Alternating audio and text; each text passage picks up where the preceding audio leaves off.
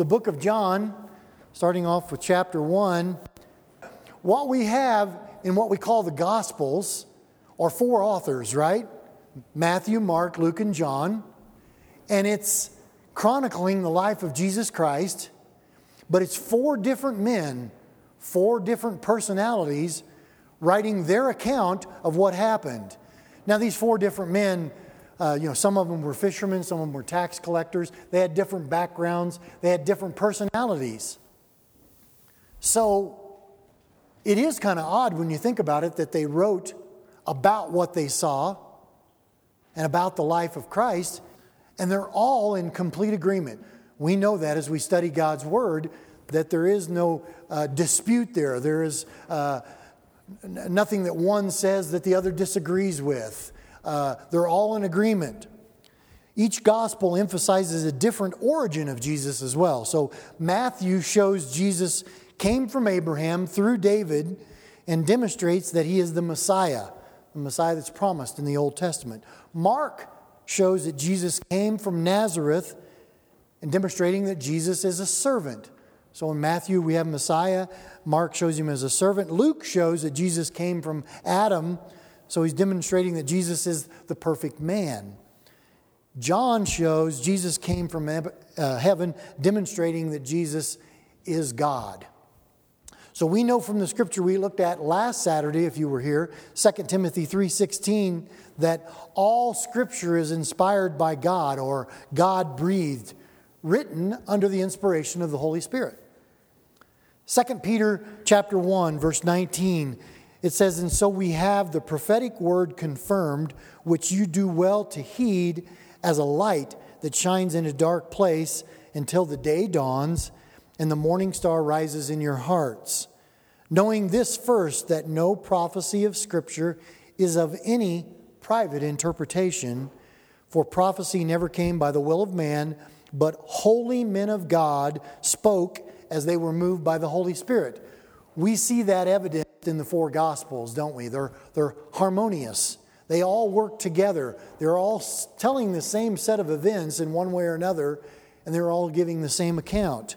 So these men were God inspired, moved by the Holy Spirit, were used to write the Word of God. In the first three Gospels, we see Matthew, Mark, and Luke, they're considered to be synoptic Gospels, meaning that they're similar or they see together in concept and approach. The Gospel of John doesn't include as many events as the other Gospels, but does include more of Jesus' teachings. So, four books written by these four authors Matthew, Mark, Luke, and John, all four titled, if you look in your Bible, normally the page says at the beginning of the book, the gospel according to Matthew, Mark, Luke, and John, all writing about the same thing the gospel of Jesus Christ. So, the first three gospels major on the describing the events in the life of Christ. John actually emphasizes the meaning of those events. Example, we talked about it last week just briefly. All four Gospels record the feeding of the 5,000. But only John records Jesus' sermon after that feeding, the bread of life teaching. It followed right after that miracle. So he explained that miracle to them in that teaching. It's been said by some that John's gospel is inexhaustible. It's shallow enough for a child to wade in, yet it's deep enough for an elephant to bathe in. I like that. Shallow enough for a child to wade in, but deep enough for an elephant to bathe in. Those first three gospels focus more on what Jesus taught and did. John focuses more on who Jesus is. Now, we've talked about the gospels, the four guys. Who's John? Who is John? He's a fisherman by trade, we know. He's also a Jew. Matthew chapter 20, verses 20 tells us that he was also the son of a guy by the name of Zebedee. Matthew 4:21 tells us that John was also the brother of James. We know that John is the writer of this gospel. We know that he's the writer of 1st, 2nd, and 3rd John as well. He's also the writer of the book of Revelation. So, a little bit more about John. How did John come to know Jesus? Well, Jesus called John in Matthew chapter 4, verses 18 through 22. Here's the account of that. And Jesus, walking by the Sea of Galilee, saw two brothers, Simon called Peter and Andrew his brother. They were casting a net into the sea, for they were fishermen. And he said to them, Follow me, and I will make you fishers of men. They immediately left their nets and followed him. Going on from there, he saw two other brothers, James, the son of Zebedee, and John, his brother. And they were in the boat with Zebedee, their father, mending their nets. And he called to them, and immediately they left the boat and their father and followed him. Now, three names in there that are going to sound very familiar to us Peter, James, and John. In Galatians 2, Paul refers to Peter, James, and John as the three pillars of the church. The three pillars of the church. And why is that? We know that Jesus called 12 disciples. But we see in many accounts where these three men, Peter, James, and John, Jesus was very close to them. He was closer to them maybe than the other nine because he involved them in things that the other nine weren't involved in. Uh, we know they were there at the Mount of uh, Transfiguration. We know that they were there in the Garden of Gethsemane. So he had this close relationship with Peter, James, and John. But he also he was very close, very very close with one, and that's John. Referred to as the disciple whom Jesus loved. In John 13, 21, at the Last Supper, where Jesus predicts his betrayal, verse 23, we, the text says that now there was one leaning on Jesus' bosom, one of his disciples, whom Jesus loved. And then at Jesus' crucifixion in John 19, we read, Now there stood by the cross of Jesus his mother and his mother's sister, Mary, the wife of Clopas, and Mary Magdalene. When Jesus therefore saw his mother and this disciple whom Jesus loved standing by, he said to his mother, Woman, behold your son. And then he said to the disciple, Behold your mother. And from that hour, the disciple took her to his own home. Jesus entrusted John with the care of his mother. He was the disciple whom Jesus loved. Turn to John chapter 21. You're in John. Flip over to chapter 21. We'll start in verse 20. Then Peter, turning around, saw the disciple whom Jesus loved following, who also had leaned on his breast at the supper, and said, Lord, who is the one who betrays you? Peter, seeing him, said to Jesus, But Lord, what about this man? Jesus said to him, If I will that he remain till I come, what is that to you? You follow me. Kind of an interesting dialogue that's going on. John's following behind. Peter sees him back there, is asking about the betrayer. What about this man? And Jesus says, If I will that he remain till I come, what is that to you? You follow me.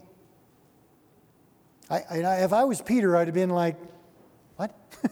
I, I, don't, I don't follow what you're saying. Then this saying went out in verse 23 among the brethren that this disciple would not die. Yet Jesus did not say to him that he would not die. He said, If I will that he remain till I come, what is that to you? Verse 24 This is the disciple who testifies of these things and wrote these things, and we know that his testimony is true. This is John the disciple whom Jesus loved, who's the author of this book. Don't you find it interesting that John never calls himself by name, particularly? He says the disciple whom Jesus loved. I don't know if that's humility. I'm not sure what that is. I'm not sure why he did that, but we can also be in that place where we could refer to ourselves having relationship with Christ. We're his disciples. He loves us. We're the disciples that Jesus loves as well. So, this is a disciple who testifies of these things, he says. It's further evidenced by John's own words that he was this disciple that Jesus loved. So, why study this book? Why study the book of John? Well, John tells us in his own words, if you're still in chapter 21, flip over to chapter 20. John chapter 20 and verse 30 and 31. John's going to tell us why he wrote this book. John chapter 20, verse 30. And truly, Jesus did many other signs in the presence of his disciples, which are not written in this book. But these are written that you may believe that Jesus is the Christ, the Son of God, and that believing you may have life in his name. So, why was it written? It's written that we may believe that Jesus is the Christ, the Son of God, and that believing we may have life in his name.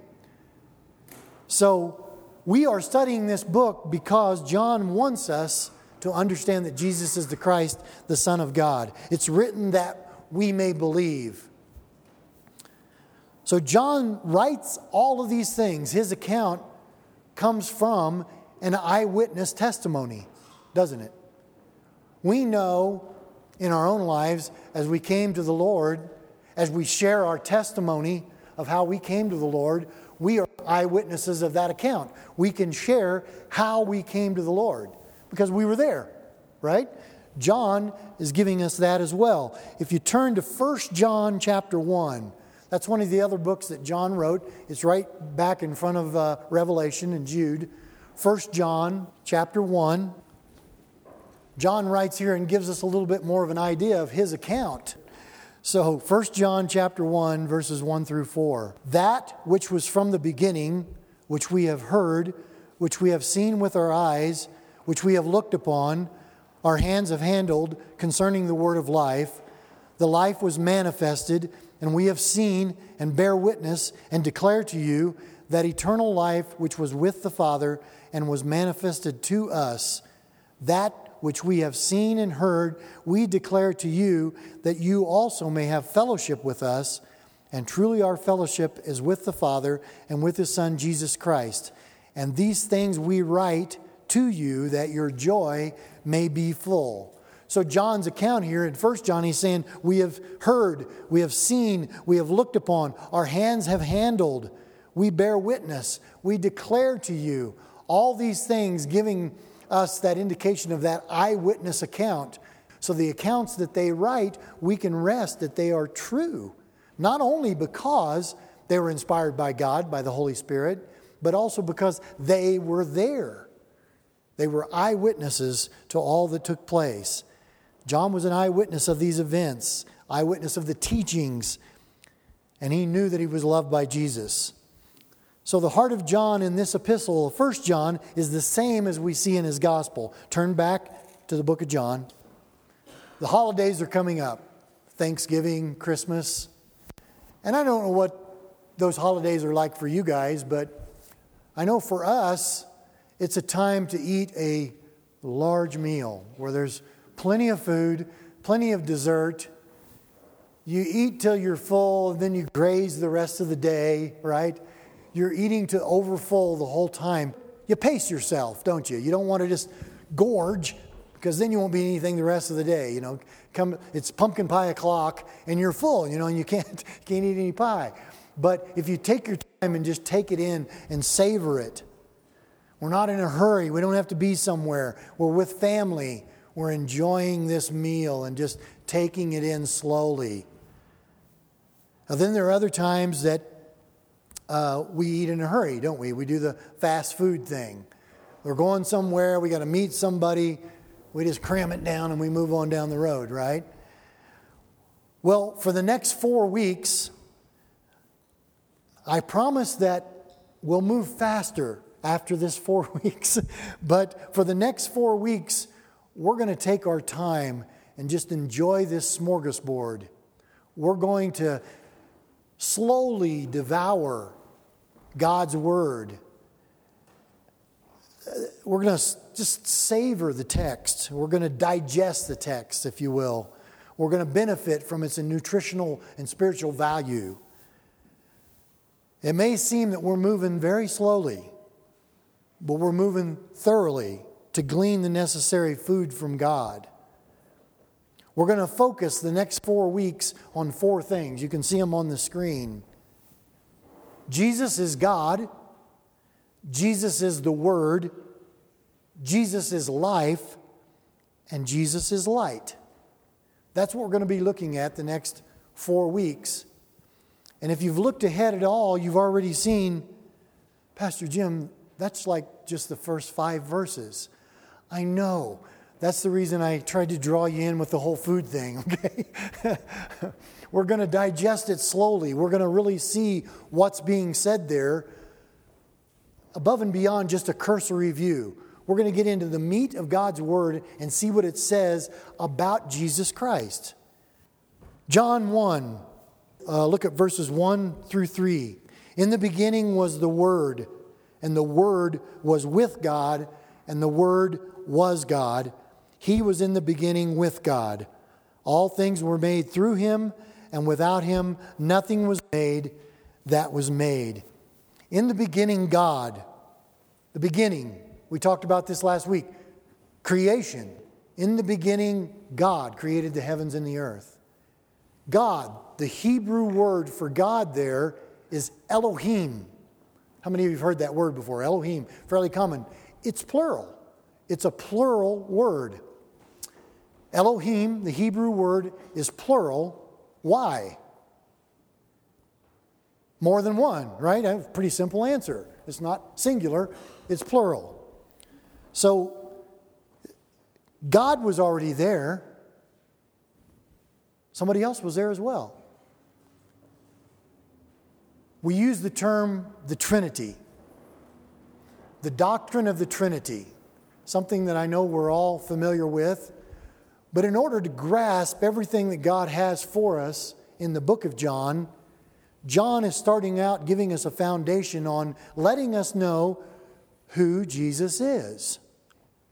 In Calvary Chapel's statement of faith, we believe that there is one living and true God, eternally existing in three persons the Father, the Son, and the Holy Spirit, equal in power and glory, that this triune God created all upholds all, and governs all things. Now, we can back that up with some proof text. Deuteronomy 6 4 says, Hear, O Israel, the Lord our God, the Lord is one. Isaiah 44 8 says, Do not fear nor be afraid. Have I not told you from that time and declared it?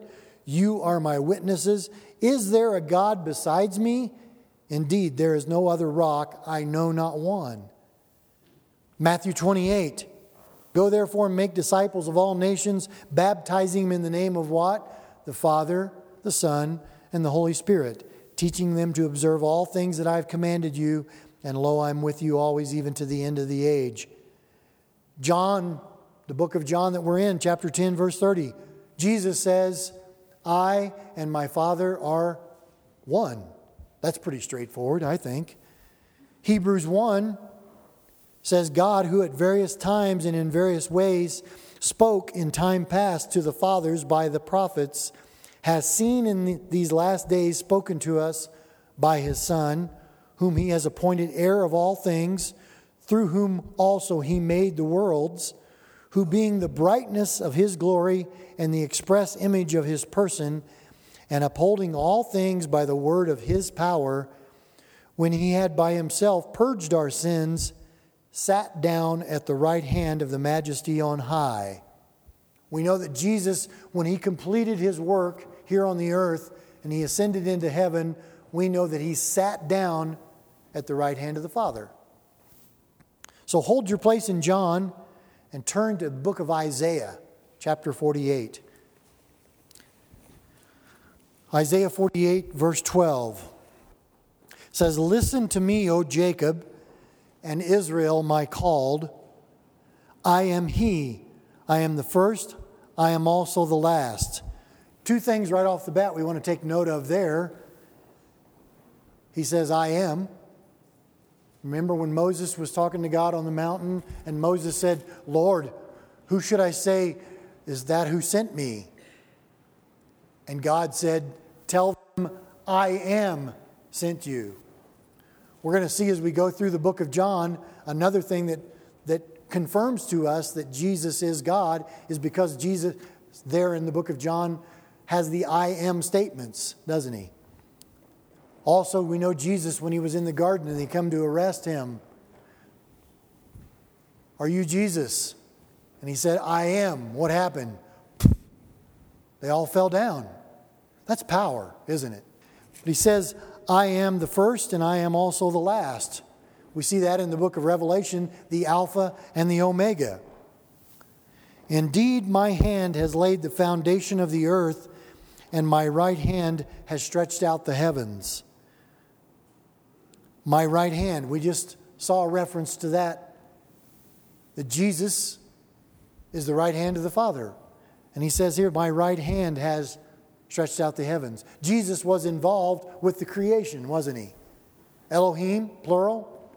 There's Jesus. Jump down to verse 16.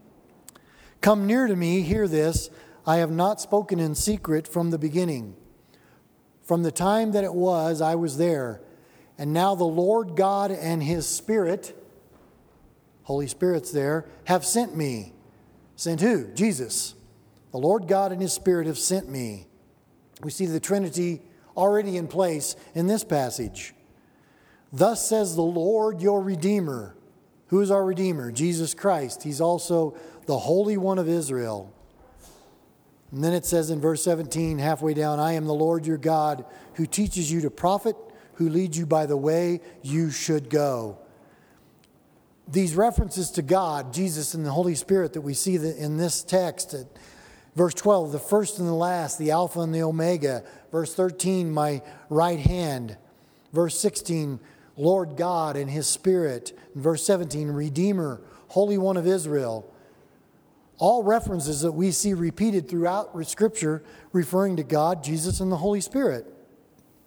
Also, we have in the account Genesis 2:26 says, "Then God said, "Let us make man in our image, according to our likeness."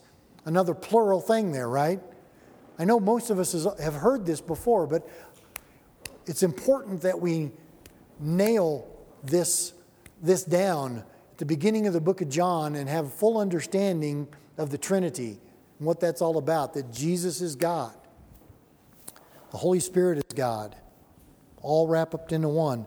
So the Trinity of God is also seen at the baptism of Jesus. So flip over to Matthew. I know we're looking through a lot of scriptures tonight, but hey, we're feeding, right? We're feeding on God's Word. Matthew chapter 3. Start at verse 13. This is the account of the baptism of Jesus, and we'll see what we see here. Then Jesus came from Galilee to John at the Jordan to be baptized by him. And John tried to prevent him, saying, I need to be baptized by you, and you're coming to me? But Jesus answered and said to him, Permit it to be so now, for thus it is fitting for us to fulfill all righteousness. Then he allowed him. When he had been baptized, Jesus came up immediately from the water, and behold, the heavens were opened to him, and he saw the Spirit of God descending like a dove and lighting upon him. And suddenly a voice came from heaven saying, This is my beloved Son, in whom I'm well pleased. Now, who are a cast of characters? We know John the Baptist is there, Jesus is there, the Holy Spirit's there, and God's there. God speaking from heaven. So the Trinity, the Godhead, existing in three persons, the Father, the Son, and the Holy Spirit, are here at the baptism of Jesus. Well, probably one of the best verses in the Bible to further confirm the doctrine of the Trinity, get this one, because this is real important, is in 1 John chapter 5, verse 7. Tells it very plainly. For there are three that bear witness in heaven the Father, the Son, and the Holy Spirit. And these three are one. So if you got someone that's trying to refute the Trinity, there's a good verse for you to take them to, take them to right? For there are three that bear witness in heaven the Father, the Son, and the Holy Spirit, and these three are one. What's the one? God, right? The Godhead. Now, over time, there are those who have tried to explain the doctrine of the Trinity in, in plain English or in simplicity, simple illustrations. Probably all heard some of these the egg illustration, right? It fails because it talks about the shell, the white, and the yolk are parts of the egg, but they're not the egg in and of themselves, are they? The apple illustration falls short as well because it talks about the skin, the flesh, and the seeds are part of the apple, but they're not the apple itself. The Father, Son, and Holy Spirit are not parts of God, each of them is God. We need to remember that. When we're trying to use those little things to explain, they fall short of really what's going on here because they are. The Father, the Son, and the Holy Spirit are God. They're not parts of God. Then there's the water illustration. Maybe some of you have heard it that liquid, vapor, and ice are forms of water. Well, the Father, Son, and Holy Spirit are not forms of God, they are God. So you can see where some of those things start to, and I know what we've tried to do. We tried in our finite minds to come up with some description that we can grab a hold of. I even shared with some of the guys that I was doing discipleship with over in Greeley using myself, which, I mean, obviously falls way short as well. But you think of Jim. Here's Jim. He is a father he is a son, and he's also a pastor. So, Father, Son, the Holy Spirit is the worker in all of that, right? He's got the occupation of working things out in their lives. So, you could say Jim is a father and a son and a pastor. Still falls way short, right? I mean, all of those added up don't make me God. And aren't we glad? I mean, that would be a scary thought to say the least. So, an infinite God cannot be fully described by a finite illustration. I think we would all agree. Uh, years ago, I heard a little boy in Sunday school class said, Well, God's like a cherry pie. You know, you cut it in three pieces, you got three pieces, but it's all still cherry pie. Well, that would probably work with any pie, I guess, but it still falls way short of explaining this. So maybe instead of focusing on trying to figure out the Trinity, we should focus on the fact that God's greatness and He's infinitely higher in nature than anything that we can think of on our own, right? He's just, if we could figure Him out, He wouldn't be God. Romans 11 uh, says, Oh, the depth of the riches of the wisdom and knowledge of God, how unsearchable his judgments and his paths beyond tracing out. Who has known the mind of the Lord, or who has been his counselor? Last week we were talking, we had uh, actually a group of people about this same size, and we had about 30 people from Greeley that came over to, to support uh, the, the, our first service. And we kept saying, Oh, it was immeasurably more than we could ask or think. you know, I love that verse. I love that, that text because it really does capture how we should view God. He's just immeasurably more than we can ask or think, isn't he? But yet we know in our own lives, as He's worked that out in our lives, has grown us, has allowed us to experience certain things in our Christian walk, learn certain things from His Word, we see some growth in our lives. And we just know that it's, oh, the love of God, it's immeasurably more than we could ask or think. And I just think that's, well, I think it's a better description than an apple or an egg, you know, or water. You know, it's just better. Text after text throughout the scripture, taken in context, prove the doctrine of the Trinity. Think about this God is a God of diversity and a God of unity. How many of you seen the bumper stickers? Celebrate diversity. Okay, we've probably all seen those. I don't know if there's one out there that celebrate unity, but in our culture, that doesn't work, does it? Diversity and unity are kind of at two in, uh, you know, ends of the spectrum. They don't, they don't come together because those would want to claim diversity want to be different and don't want to be unified with another group over here. Diversity, God is a God of diversity and a God of unity. Uh, you've seen the commercial, uh, and is better than or, right? God's not a God of diversity or a God of unity. He's a God of diversity and a God of unity. And is better. His nature possesses a plurality that is diverse but it's also unified in solidarity. It's, it's hard for us to fathom this concept because we automatically assume diversity is something that works against unity. But in God, there's something that prevents this from happening harmony. Harmony. Harmony is defined by Webster as a combination of parts into a pleasing or orderly whole.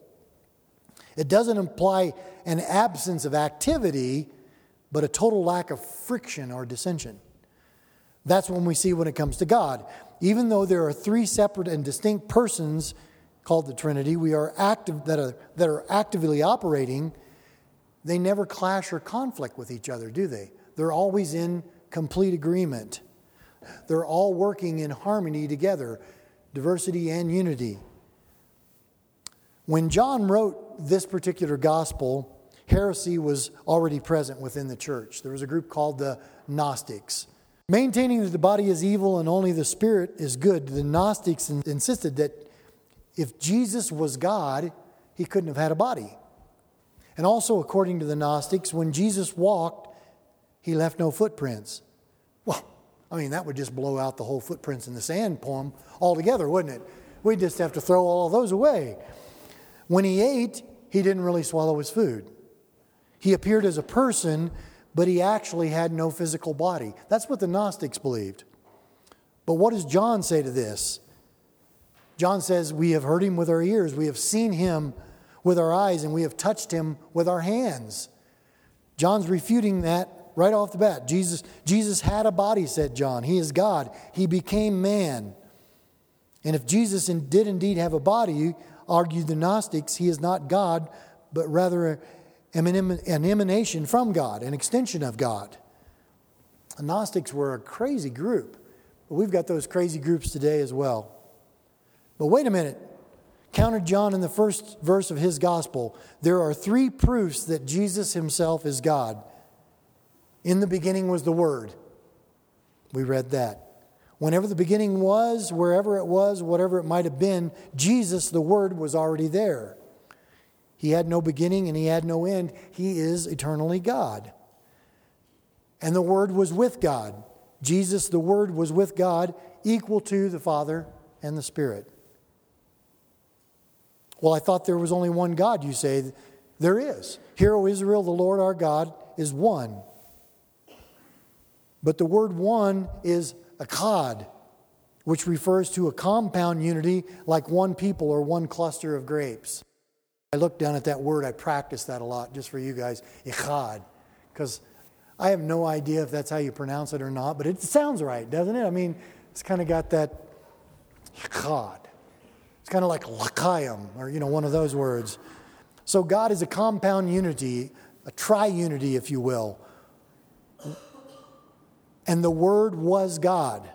So in the beginning was the Word, and the Word was with God, and the Word was God.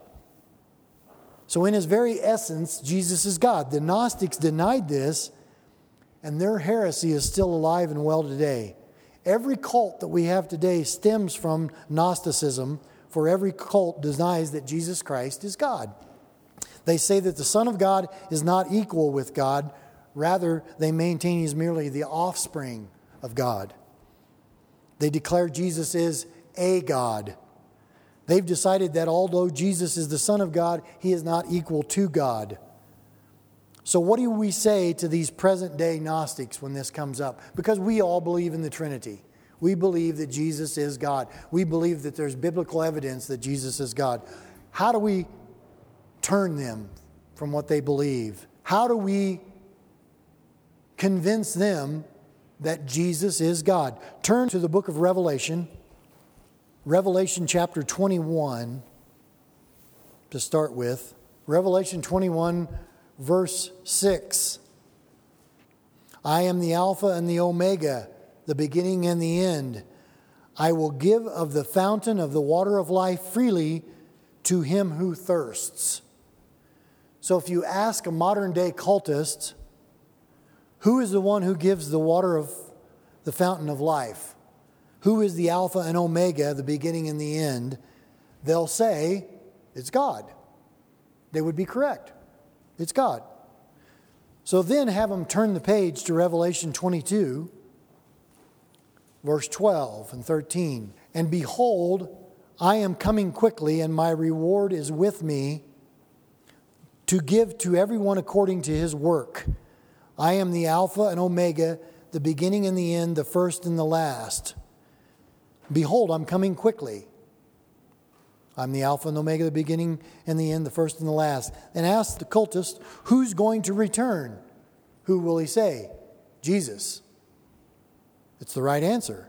But now he's got a problem because he says Jesus is not God, yet he has two alphas and two omegas, two firsts and two lasts. The only logical conclusion with those two verses is that Jesus is God. Now, they still might not buy what you're saying, but here's two proof texts to lead them to, to show them, and ask them those questions. Pray. God would open their eyes and open their hearts to what He wants to show them in His Word. The doctrine of the deity of Jesus Christ is essential and it's non negotiable. But the two most attacked verses in Scripture by these cultists are Genesis 1 1 in the beginning, God created the heavens and the earth, because they want to make that singular. And John 1 1, which we're looking at tonight, in the beginning was the Word, and the Word was with God, and the Word was God. The cultists want to say regarding this verse that Jesus is the Son of God, Jesus is a prophet of God, but Jesus is not God. So, this is a lot to take in, isn't it? This whole subject of the Trinity, it's, it's, it's heavy. Again, I know that a lot of these things are just reminders for us or just confirmations for us of what we already know from God's Word. But hopefully, they've established us in what we're going to be getting into as we move on through the book of John. Amen?